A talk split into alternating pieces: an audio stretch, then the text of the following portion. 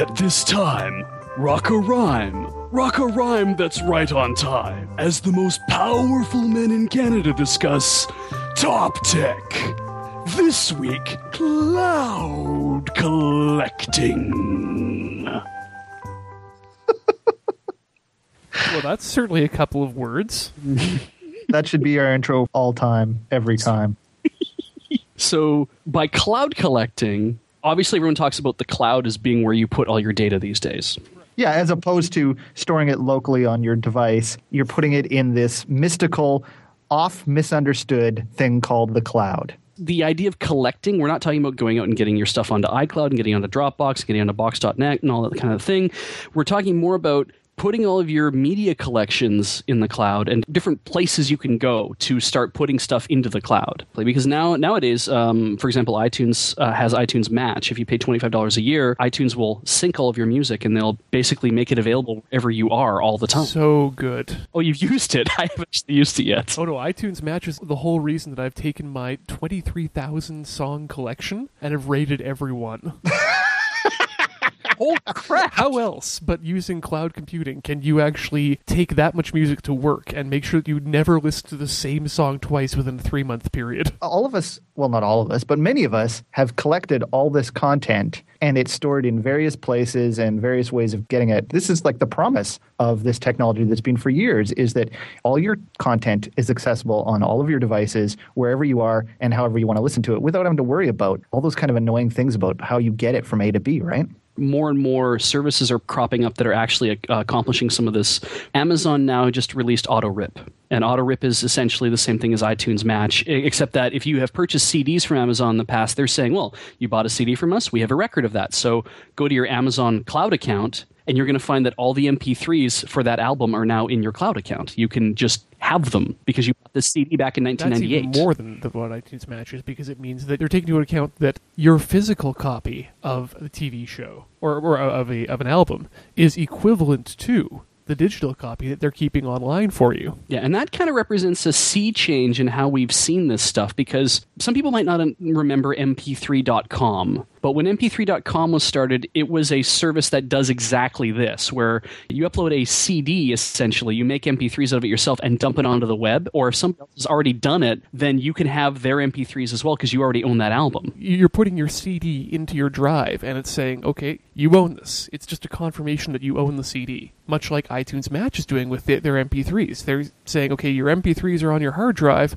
Obviously, that means you own these MP3s, so we'll just make them available to you. And if we can't make them available to you, we'll pull them up into our cloud and make them available to other people who might have the same MP3s that you do. Right. But back in the day, mp3.com went out of business because they were driven there because the content providers, all the people, you know, the music industry, the movie industry, and all those people, especially in this case, the music industry, said, you can't do that. That's no good. But now. That's, that's piracy. Yeah, exactly. Now it's changed. Now it's like, well, you want to have all your MP3s on the web? Amazon's like, sure, because they have all these agreements in place and, and, and you can do this. And so because the music industry and the movie industry and, and the video game industry has been changing, They've finally got a clue. They've realized that well, maybe not completely, but the, No. the, the, the way to winning winning this war they have on piracy, this great white whale that they think they need to defeat in order to have a successful business, which is ridiculous, of course, because they've the content industry in North America is is not losing money. They're making money, most of them.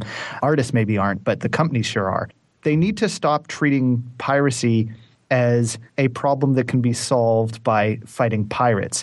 What they need to do, and which they have been doing the last couple of years, which I think is really smart, is come up with methods that make piracy less convenient than the methods that they provide. That they're providing technology and content that's better quality, easier to access, and has this kind of flexibility to go across all your devices that was harder to do when you were pirating. By providing this as a service, they're actually making the whole idea of piracy less interesting to the vast majority of people. That it's just easier to be within the law than it would be to break the law. It's the way that they've moved millions of people over into this system. iTunes, of course, and and you mentioned Amazon has done this, and then of course uh, game companies with Steam. uh, Steam, yes, actually, we should talk about Steam Before in we a get minute. Steam, I want to talk about one other thing that's been making the rounds that uh, a lot of people miss out on, and these guys are sort of a pioneer in this respect: the comic book industry. Mm-hmm. Marvel now, not Marvel Now, which is different, but Marvel Now, and for the last while has been offering at the back of their comics a little code that you can use to get the digital version of the comic book that you're actually holding in your hand.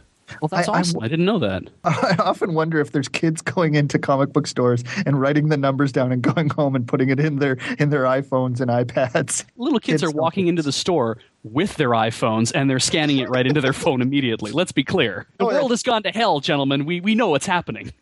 For the collector, this makes perfect sense. For the guy who goes home and who used to go out and buy three copies of the comic book, one to keep, one as a backup copy to keep, and one to read, now he only has to buy two copies. I thought you were going to say one to use. I'm sorry.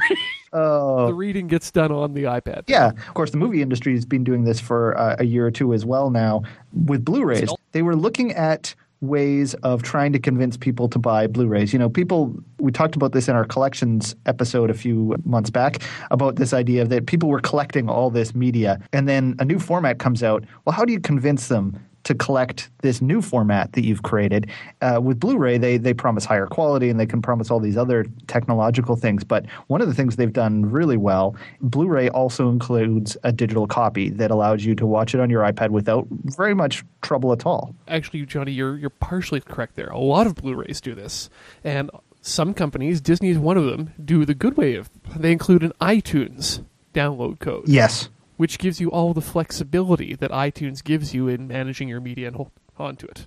What the other wa- companies are doing is what Beej just mentioned in the background there, which is called Ultraviolet, Oh. which is oh. their name for a terrible system which requires lots and lots of communication between servers and almost no flexibility in how you get to watch your things. And so this is actually both the upside and the downside of the cloud is that in any sort of cloud collection service, your account is essentially what's mediating your access. And then your ability to watch that film is based on whatever license that the cloud company is willing to give you to watch that thing in the first place. And that's the mm-hmm. thing you have to kind of be careful of is that, you know, nowadays if I go and I buy a Blu-ray or if I buy a DVD, if I buy a piece of physical media, I can come home and I can put it in just about any device I have at my house and I can watch that thing. And because I own that disc, I will own it forever. If it burns up in a fire and there are no more of them, I will never have that ever again. If it scratches or breaks, I will never have it ever again. You know, it's not like the company has a uh, an obligation to replace it for me. But with a cloud, if I ever lose that copy, I can always just get it again, and those things will always be available for me. But on the flip side of that argument is that company could decide to revoke your privileges and then you would have to fight them to get access to as happened with amazon.com with a Kindle book a while ago. It was a very famous story where 1984 the published version of 1984 that they had Ironically, yes, got recalled. And it got recalled from people that had already downloaded it. And it removed it from their device, including one student, I believe an elementary or maybe high school student, I'm not sure, uh, had written a whole bunch of notes in the actual document. And so one one of the cool things about the Kindle is that you can actually highlight areas and write notes in your content just as if you would in a print version. basically in the digital margins. Exactly. and when it got recalled, he lost all of that. So he lost all his work. So he had a big giant company to blame for why his homework wasn't done. But Yeah, it- Amazon it- ate my homework. Exactly. It exposed a really interesting problem of when you start relying on the cloud for managing your content, are they going to be properly accountable? And how long are the company going to be around for? And are they always going to provide that for you? And so Yeah, this and is I have- happening in video games as well, right? I have two examples actually of where things can go wrong. Because the first one is if a company goes out of business, if you have paid for service and you've been getting whatever, you've purchased things through them. Like if Apple went out of business tomorrow, fat chance, but if they did, all that iTunes stuff that was up, when those shir- servers shut down, you no longer have access to any of that music that's that's living in the cloud, right? If you have but- it on your hard drive, you've got it. But yeah, that's the issue is that there's there's two types of this, right? They are doing you a favor by allowing you to have it in the cloud and then the service goes away and you lose that ability. And then there's mm-hmm. the other where it's more like they're providing a license for you that they can revoke when they go out of business or that stops working when their servers go down. And the other thing is too is that with these digital formats, I'm thinking of Microsoft Plays for Sure. Even Microsoft's still in business, uh, and Plays for Sure content might still work, but they just stopped making the Zune. And I imagine that at some point, the Zune was their answer to the iPod, for those people who don't know. At some point, Microsoft Plays for Sure MP3s, essentially, which have been encoded with what's known as DRM, digital rights management, which basically prevent you from playing it wherever you want. You can only play it on things that can authorize that content.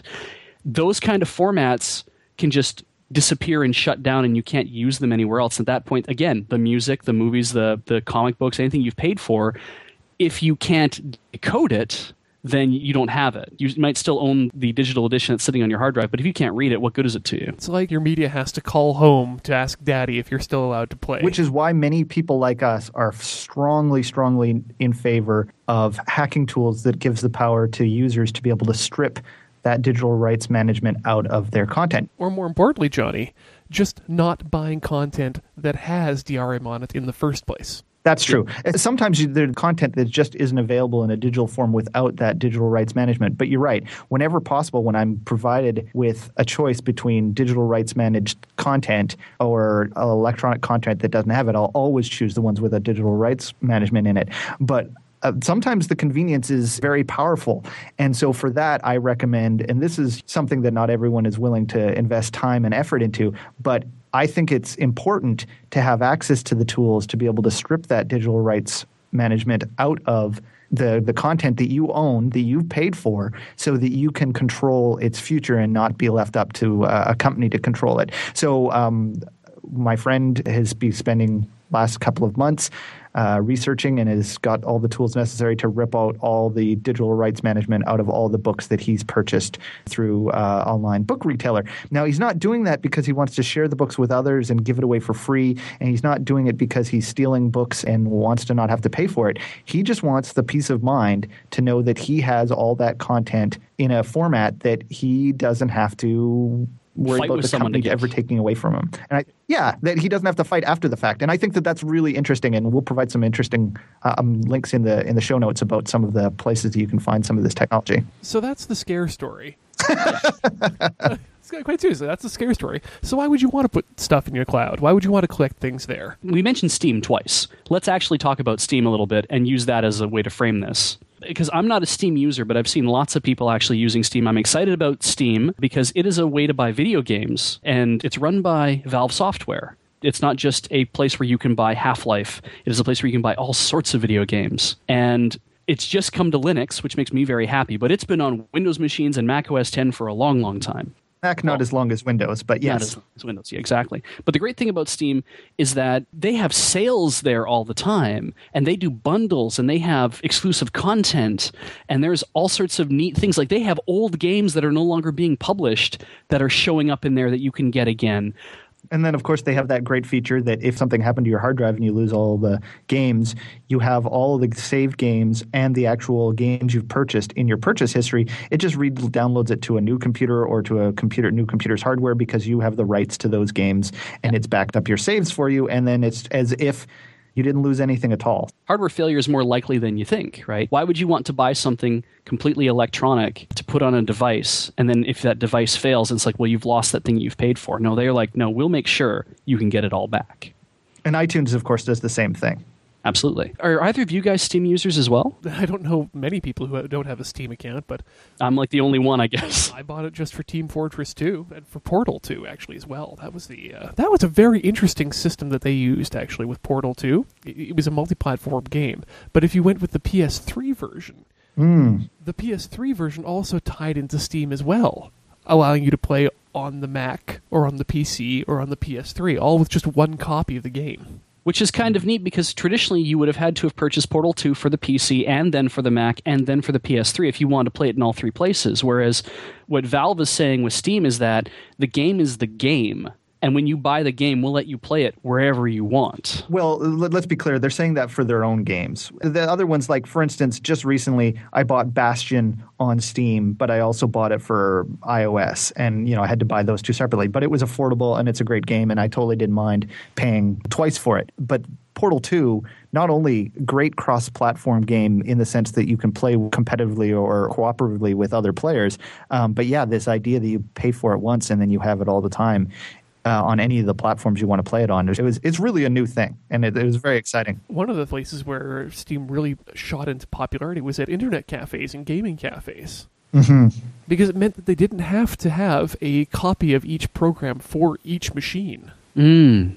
You just had to buy enough copies for enough people to play at the same time that wanted to. Or if you're a person that wanted to come in and just play a game with a bunch of friends on a LAN, as long as you all owned the game, you just had to sit down in a machine that had Steam. And you would log in with Log your in. account. And you'd have that game there, wherever you were. Yeah, and uh, keep in mind, it still needed to. If it didn't have the game files on that computer, it would need to download and install them. But it wouldn't charge you anything extra for that, and it would be relatively hassle free. And, and at an internet gaming cafe kind of place, they're going to have quite good download speeds, so it's probably going to not be that big of a hassle. And that's really true for all of these all of these cloud services.